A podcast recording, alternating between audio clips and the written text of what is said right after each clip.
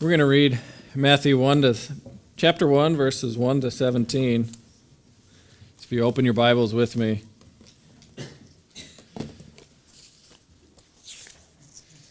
It's on page 807 in the in the Pew Bibles. Uh, we're finishing up our Advent series, our Christmas series that we've been calling Jesus' Dysfunctional Family. And it's just highlighting the fact that as you go through these names that we're about to read, Every single person in there is some sort of moral failure. Some, they're weak. Uh, they're, they're sinners. And that the whole reason Jesus came was to give sinners, moral failures, rest. That he's not ashamed to call us his brother. And so this morning, what we're going to do, it's going to be a little different, but we're going to look at the names as a whole and see what God has to teach us. So let's read read God's word. This is the book of the genealogy of Jesus Christ, the son of David, the son of Abraham. Abraham was the father of Isaac, and Isaac the father of Jacob, and Jacob the father of Judah and his brothers, and Judah the father of Perez, and Zerah by Tamar, and Perez the father of Hezron, and Hezron the father of Ram, and Ram the father of Aminadab, and Aminadab the father of Nahshon, and Nahshon the father of Salmon, and Salmon the father of Boaz by Rahab, and Boaz the father of Obed by Ruth, and Obed the father of Jesse, and Jesse the father of David the king. And David was the father of Solomon by the wife of Uriah, and Solomon the father of Rehoboam, and Rehoboam the father of Abijah, and Abijah the father of Asaph, and Asaph the father of Jehoshaphat, and Jehoshaphat the father of Joram, and Joram the father of Uzziah, and Uzziah the father of Jotham, and Jotham the father of Ahaz, and Ahaz the father of Hezekiah, and Hezekiah the father of Manasseh, and Manasseh the father of Amos, and Amos the father of Josiah, and Josiah the father of Jeconiah and his brothers at the time of deportation, the deportation to Babylon. And after the de- deportation to Babylon, Jeconiah was the father of Sheal- Shealtiel, and Shealtiel was the father of Zerubbabel, and Zerubbabel, I'm babbling here, the father of Abiud, and Abiud the father of Eliakim, and Eliakim the father of Azor, Azor the father of Zadok, and Zadok the father of Akim. and Akim, the father of Eliud, and Eliud the father of Eleazar, and Eleazar the father of Matthan, and, and Matthan the father of Jacob, and Jacob the father of Joseph, the husband of Mary, of whom Jesus was born, who is called Christ. So all the generations from Abraham to David were 14 generations, and from David to the deportation of, to Babylon, 14 generations. And from the deportation to Babylon to the Christ, 14 generations. and this is God's word. it's absolutely true, and He gives it to us, even this, because He loves us. Let's pray.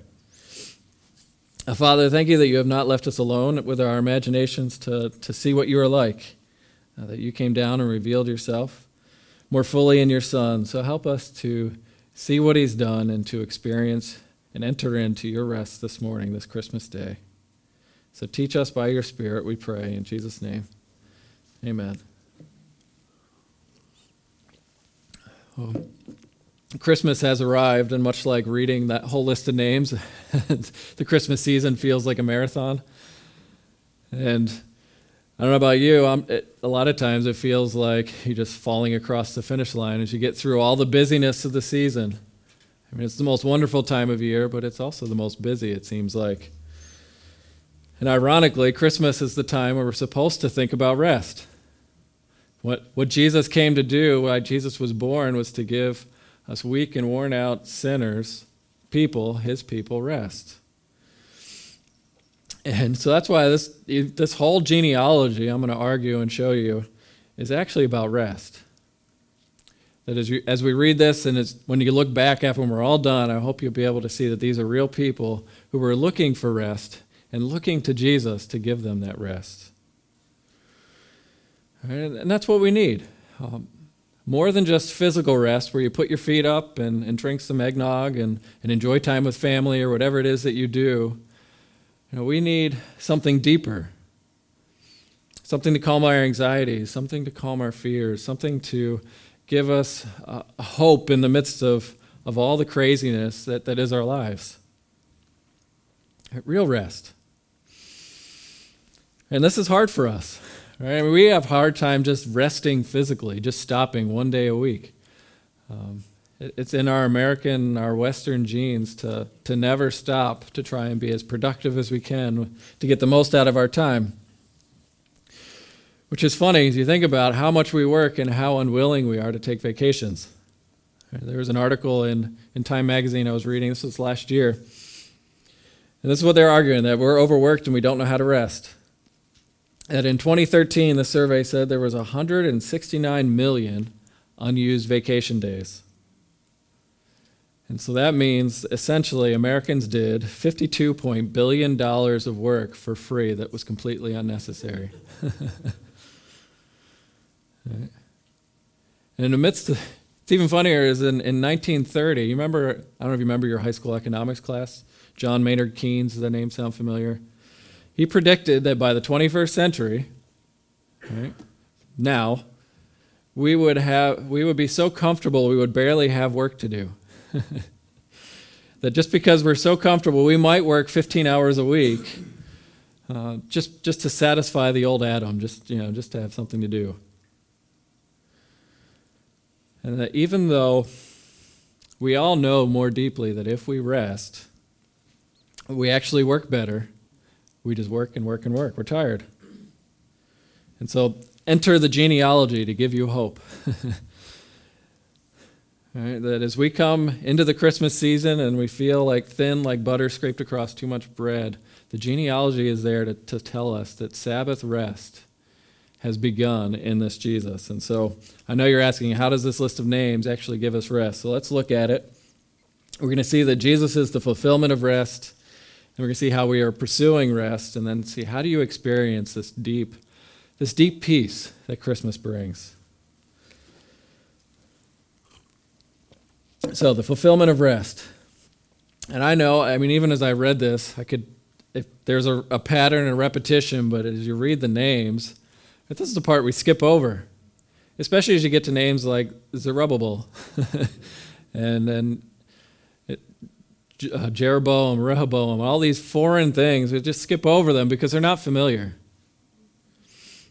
And we're busy. We don't have time to sit and think and do all the all the work to try and figure out who these are. But we have a summary statement at the end where, where Matthew says that all the generations from Abraham to David, and from David to the Babylon, Babylonian exile, and from Babylon to Jesus, it's 14 generations. And it, whether you know this or not, I mean, you can see this that, it's not saying that this is a completely exhaustive list of all of Jesus' ancestors. There are gaps. There's not exactly 14 generations between Abraham and, and David and David in the exile. It's an edited list. This is history. This is Jesus' real family tree. But Matthew's given us a history to teach us something. And so I mean, somebody pointed this out to me that you think about Rahab and Boaz. Rahab was lived during the time of Joshua when Israel was taking Jericho. And Boaz was later in the time of Judges after Joshua died. So what it's saying is, is their ancestors. But there's a gap in there somehow. But Matthew wanted you to realize that Rahab is a part of Jesus' family tree. She's important. Right? And so, because Matthew is a historian and a teacher, he's choosing these names to make one big point and using numbers to get there. Which is really, I know it's strange to us, but these numbers would have meant something to the, the original hearers. So we got to ask, okay, why 14 generations? Why focus on this number? And you know, there's there's several good answers. I'm going to give you what I think is makes the most sense. I mean, one, Matthew wants you to see that Jesus is grounded in history. He's the son of Abraham, he's the son of David, and he he he's the descendant of all of Israel who these people who were in exile. And if you think about it, God's promise to Abraham was that his, one day Abraham's descendants would have rest. Right? In the promised land. And that one day in the future, too, through David, David the king would lead God's people into that rest. Somebody, one of David's ancestors.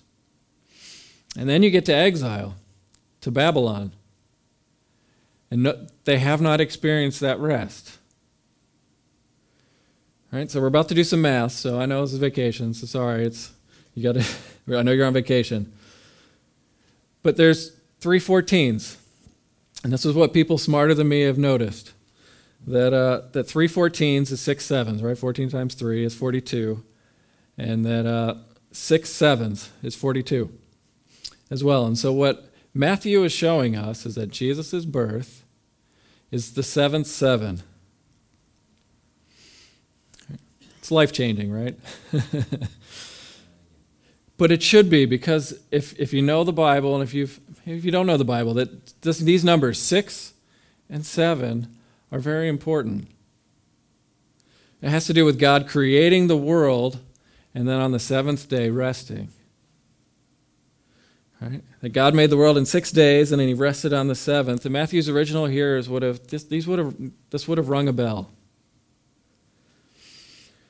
Right? That that God has always promised his people that he would dwell with them and that when he came to dwell with them that he would do away with all evil, all sickness, all sorrow, all suffering, all sin, and there would just be this deep joy, this deep rest. And it would happen on the Sabbath. Right? That's what Sabbath rest is all about. You've heard the commandment honor the Sabbath and keep it holy. And the big idea, right, is that you're supposed to rest one day a week, to not work, to trust God to provide for you as you don't work on that one day, and, and particularly enjoy God's good gifts to you. It's a gift to us for our well being so we don't go crazy so we don't overwork ourselves. It's a reminder that you and I are more than what we do. We're God's child. You shall rest because God rested. That's the Sabbath. But there's more to it than that because in the Old Testament there was a promise. This is always looking forward. There's this thing called the, Ju- the year of Jubilee. On the seventh seven, the, the 49th year, this is basically what it was that every generation God declared that there should be a year of celebration, a year of rest. And during that year, you wouldn't work the land. You would just survive off of whatever grows. You should be prepared for that. Give the land a break. Give your employees a break. Give the animals a break. You should set your servants and your slaves free every year. And on top of that, there was debt forgiveness. So if you went into debt, once every generation, you had you had all of your bills paid off, so to speak. And those who were slaves, because they went into debt, they got to go home again. I mean, it was, it was meant to be a time of great joy. So every generation was a whole year off. I mean, just imagine how great that would be. And how much you would look forward to that if we somehow were able to pull that off here. I don't think they actually practice it. I mean, you read the Old Testament and the rich got richer and the poor got poorer. It's hard to know if they actually did these things. I mean, we have a hard time taking a day off, so it's hard to imagine people being willing to say, I'm just going to stop for a year and trust God to provide. But it was this picture that rest is out there, that rest is possible. A time where you could enjoy God's gifts, enjoy God's people, uh, and, and it's experience this deeper rest where you know your sins are forgiven. You can sit with yourself and be happy. and so here's the picture of Matthew. I know this is that's a flyby summary of the Old Testament. Matthew is telling us that Jesus' birth is the beginning of this ultimate jubilee, this time of this is the one who will bring us into God's rest. Everybody's been working and they hadn't, have not yet fully arrived. That there's something deeper that's going to come with Jesus. It's, it's the dawn of the eternal Sabbath, it's the dawn of a new creation, a new day. Right. So, this is what Christmas is about. So here's I know you're saying I've said rest probably 50 times already. What am I what is rest? I think one of the helpful ways to think about it is think we're talking about family, family trees. Think about think about Christmas family meals. Right? The ideal Christmas with family is you come home to a people who love you, who are well aware of all your quirks and your flaws, who let you be yourself anyway. You, know, you come into this judgment free zone, so to speak, where you can put your feet up. You can stop thinking about all of the crazy things that you need to do, all of your obligations, all of your anxieties, all of your fears, where you can just stop and take a deep breath and enjoy what God has given you. That's rest. Rest is something you experience when you're home. And God's rest is something we experience when He becomes our home.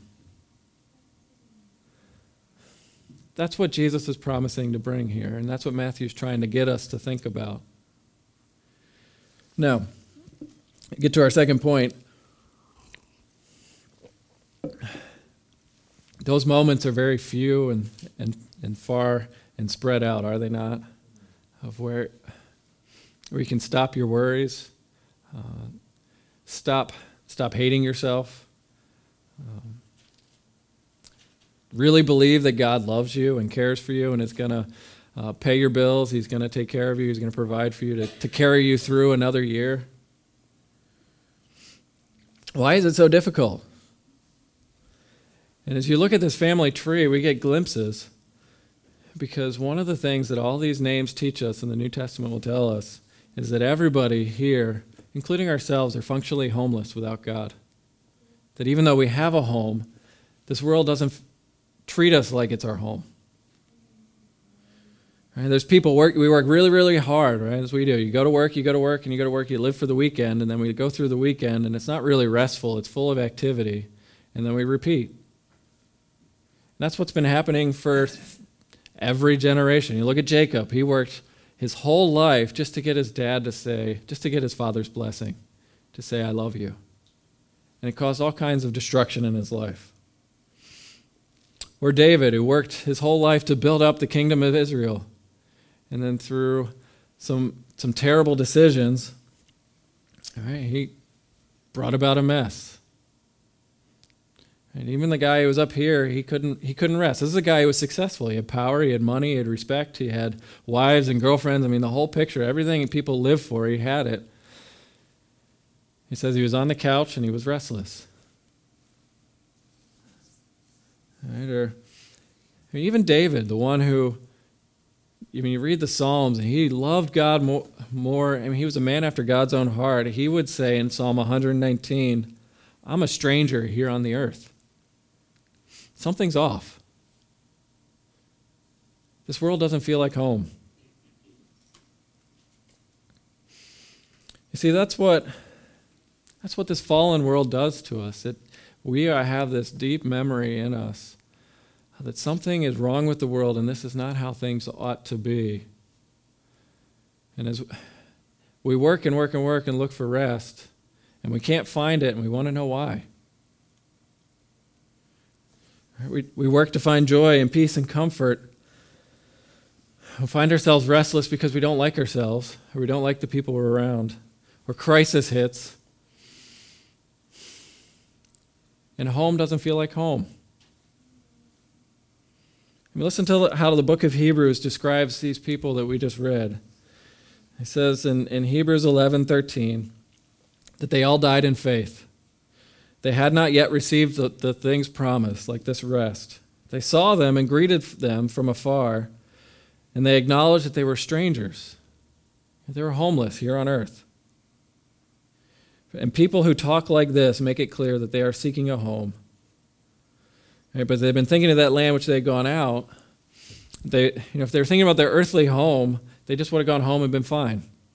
But Hebrews says, no, they're looking for a better country, something more fulfilling, something more real, a heavenly one. And therefore, God is not ashamed to call them their God. And He's prepared for them a home, a city. You see, I mean, Christmas shows us that we're, we're working for rest. We want the perfect Christmas experience. Right? Where our kids love the gift. We're enjoying, you know, enjoying time with one another where you can set aside our, our squabbles and, and family dysfunction. And it doesn't, it doesn't happen. I mean, we get moments, but even those best moments, they don't satisfy. And so, again, David, something's off. I'm a stranger here on this earth.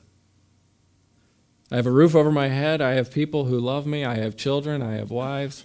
I have a home. But God, this is not my home. Don't leave me alone. So just have you stopped and about thought about this? Why is it the most powerful, the most wealthy, those who have spent their whole lives living for rest, can't find it? Listen to the Grinch, Jim Carrey, the great theologian. He said, I wish everyone could have their dreams come true and become famous and wealthy and see that it's not the answer. And that's all he's saying is that I know that I have everything and it, it I haven't found rest. And neither have those people around me. They actually become more miserable because they can't find it. So Matthew says, Unto us a child is born. A, a new day has dawned. The, the seventh seven has, has come, the Sabbath rest. All right. Here's what I want you to see that all these things we're talking about, they're good things. Right? That, that we have this longing for a home. It's a distant memory, a memory of how, how things should be. And we're not the only ones to notice this. I mean, I can give you a, a, a, an atheist guy here. He's a philosopher, Albert Camus. I mean, he says, This is how I see the world. He says, Man feels like a stranger. His exile is without remedy since he is deprived of the memory of a lost home or no promised land. And because of that, there's just something absurd about life that man doesn't feel at home in his own setting. He's not a believer.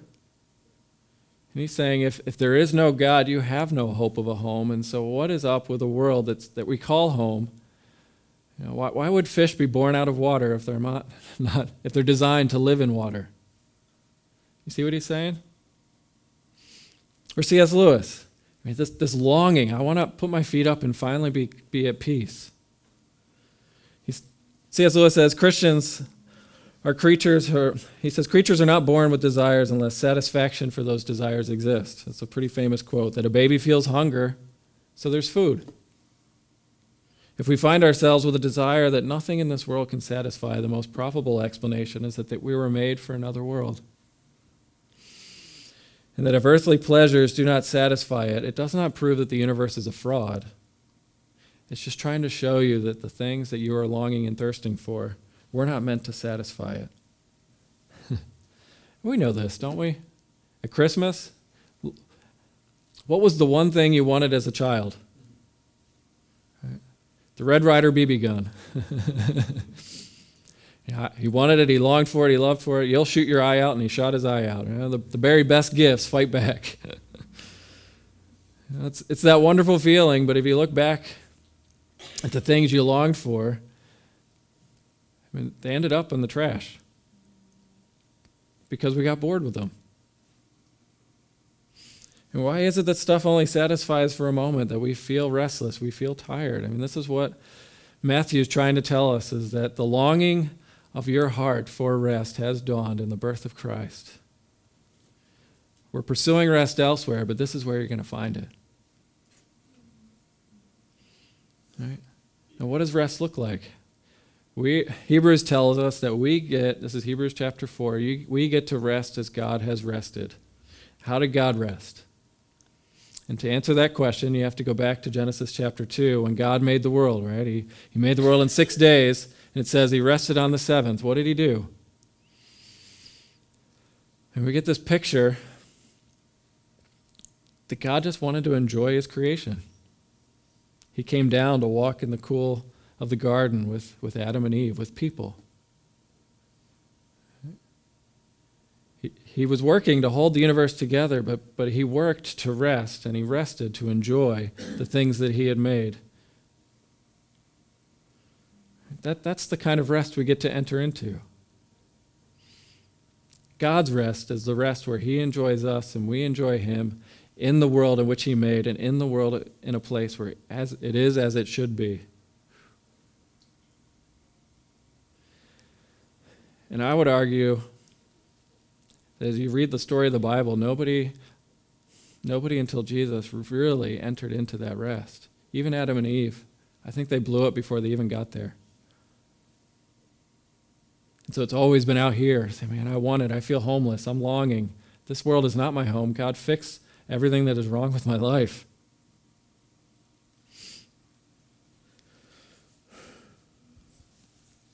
So, how do you get it?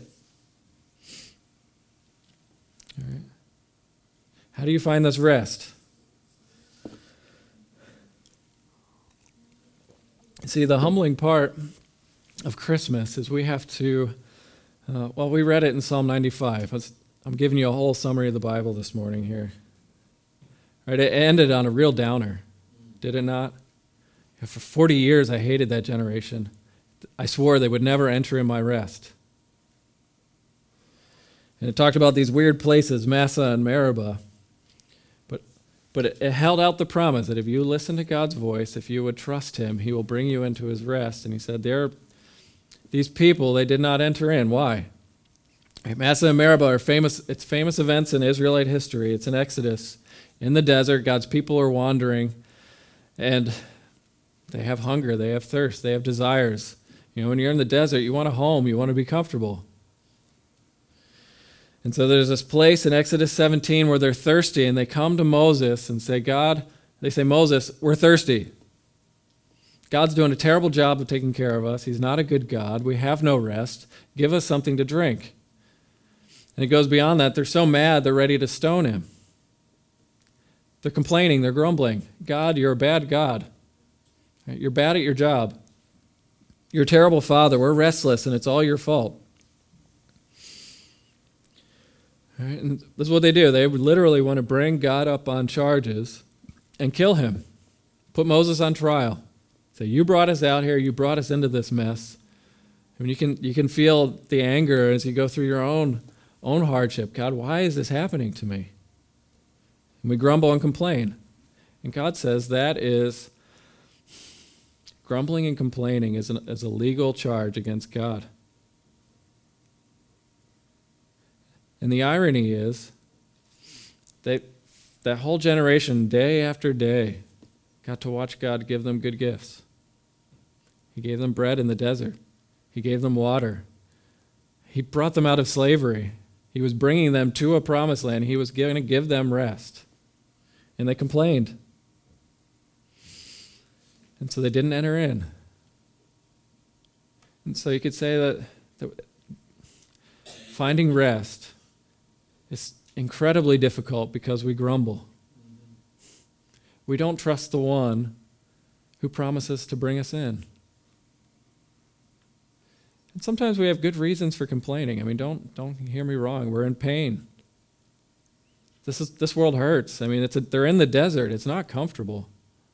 It's a far cry from Eden, from paradise. I mean, it's, it's thorns and thistles, it's suffering, it's hardship. And yet, God promises rest can be experienced no matter what you are going through. Even here, right now, today, if you hear God's voice, God says, you can enter my rest. So, how do we get it? That's how we're going to end. Well, Matthew says Jesus is born. You can't get it on your own. That's the humbling message of Christmas. That I'm a grumbler, I'm a complainer. I want rest. But when God gives me good gifts, I don't even know how to appreciate them, to get rest, to enjoy Him, because I don't trust Him. And so Jesus is born, and it's, it's amazing. There's something profound about Jesus, God come in the flesh, to be born in a barn, to be born really in, in a place without a home. And then he describes his ministry, right? He was functionally homeless. Foxes have holes, Birds have nests, but the Son of Man has no place to lay his head. And what's amazing is you, you look at the life of Jesus, is the way that as he goes through these hardships, he is a man who is in a world without rest, but you can see that he has something that we do not. It seems like he has physical rest even when he's hungry. He gets into the desert, just like Israel, fasting for 40 days. He's, he really is hungry. And instead of turning to anxiety, uh, instead of trying to fix things on his own, instead of trying working really, really hard to fix his problem, to find rest, he is able to say, God is my Father, He will take care of me. Man does not live by bread alone, but by the very word of God. How does he do that? You see Jesus as a person with this deep emotional rest, even, even in the midst of extreme criticism and hatred. And as he goes to the cross, he's mocked and spit upon. And he prays he prays for their forgiveness. And I don't know about you, when I'm tired, when I'm hungry, when I'm emotionally afraid, when I, when I know I do not have rest, I mean, we have a word for it, right? We're not hungry, we're hangry. we're angry. We get mean, we get cranky. We hurt people. And Jesus, after pouring out his heart and soul all night long, in the Garden of Gethsemane Father, is there any other way to save my people, to give them rest? Please take this cup from me. He's, he's sweating drops of blood. He's that physically strung out. And when people come and, and treat him unfairly, he doesn't explode in wrath. He prays for their forgiveness.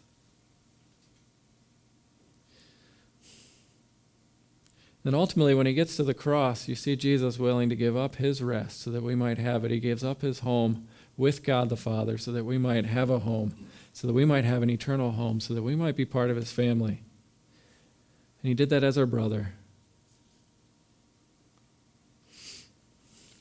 I mean, this is the good news of the gospel that Jesus was born to die, to give us rest, to bring us into this eternal Sabbath where we can eat and drink with God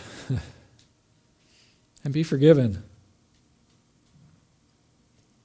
Right, this, is, this is the writer of the Hebrews again. It says, For it was fitting that Jesus, for whom all, by whom all things exist, in bringing many sons, many people, us, to glory, should make the founder of their salvation perfect through suffering. Talking about Jesus. For those he sanctifies and those who are being changed, they all have one source. It's Jesus, and that is why he is not ashamed to call them brothers. He became exactly, he became just like us, human.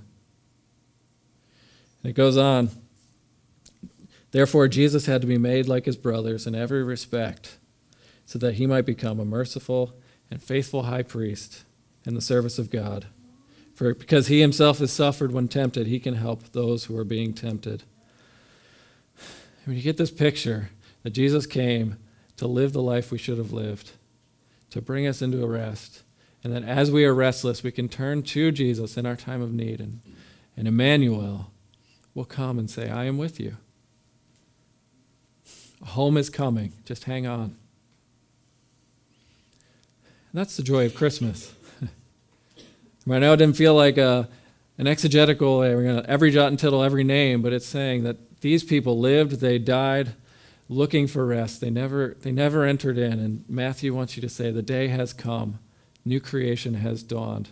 Jesus has begun this great work of bringing us into his rest. It's good news. Because how do you get it? It's just faith. Faith faith in that Jesus has worked this for you so you can rest. And when you put your faith in this Jesus, you get you enter into God's rest and you get God's delight and it changes your whole relationship with all the good gifts that God has given you so you can look around this Christmas and say this is better than I deserve. But it's going to be even better. even as we enjoy our, each other's company. See, this world is not our home. Right? I mean, that's what that's what the deaths of our loved ones, that's what uh, the frustrations with our loved ones, that's what our own exhaustion are telling us that hope is, is real, that rest is coming, and that Jesus' work is going to bring us home. That's why Jesus would say, Come to me, all who are weary and heavy laden, I will give you rest. Trust me. My yoke is easy. And yoke is a working word, word, right? It's a picture of two oxen. You got they're work, walking along in the field, they're plowing, and Jesus is saying, I got this. It's all going to be on my back. Just walk next to me. So that's what this Christmas is about. Rest has come to us. So this Christmas, enjoy your gifts. Right? Presents are a good thing. It's a reflection of, of the God who gives good gifts to us.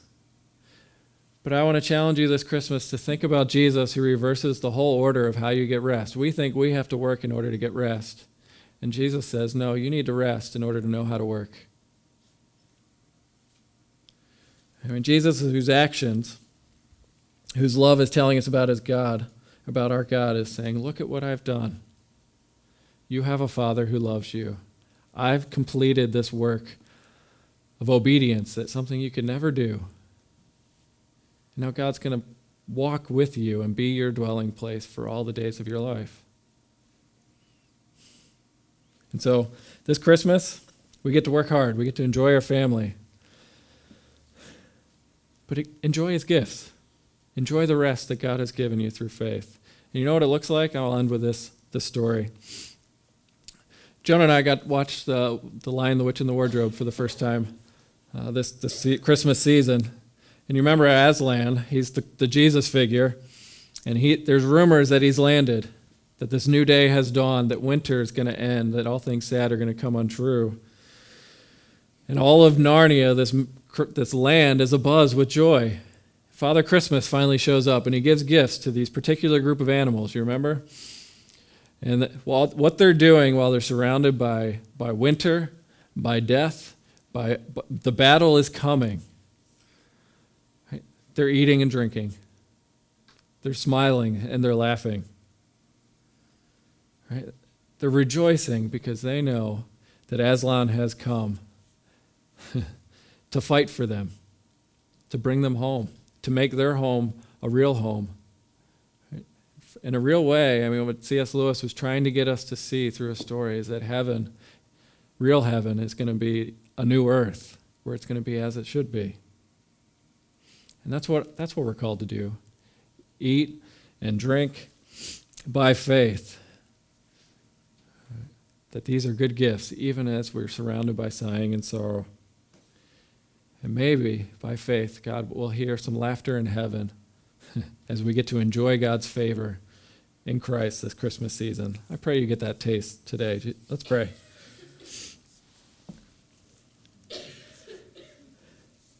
Father, we thank you for the good news of Christmas that you sent your Son to bring us rest. And I know we're tired. And so I pray for those who are weak and weary and worn out this Christmas season that they would come to Jesus, run to him for rest, and that we will get a taste of that great day when faith will become sight, uh, when we'll, when we'll enter into our home, uh, new heavens and new earth, and our new bodies where we won't suffer, where we um, well, we'll get to see this Jesus who fought for us. and so I pray for all of us this Christmas season that we would enjoy what you have given us. We would thank you and praise you. But we would also ache and long and look forward to the real rest that you are working, working on for us on our behalf. So we say, uh, like the writer of Revelation, Come, Lord Jesus, come. And may we experience this rest today. In Jesus' name, amen.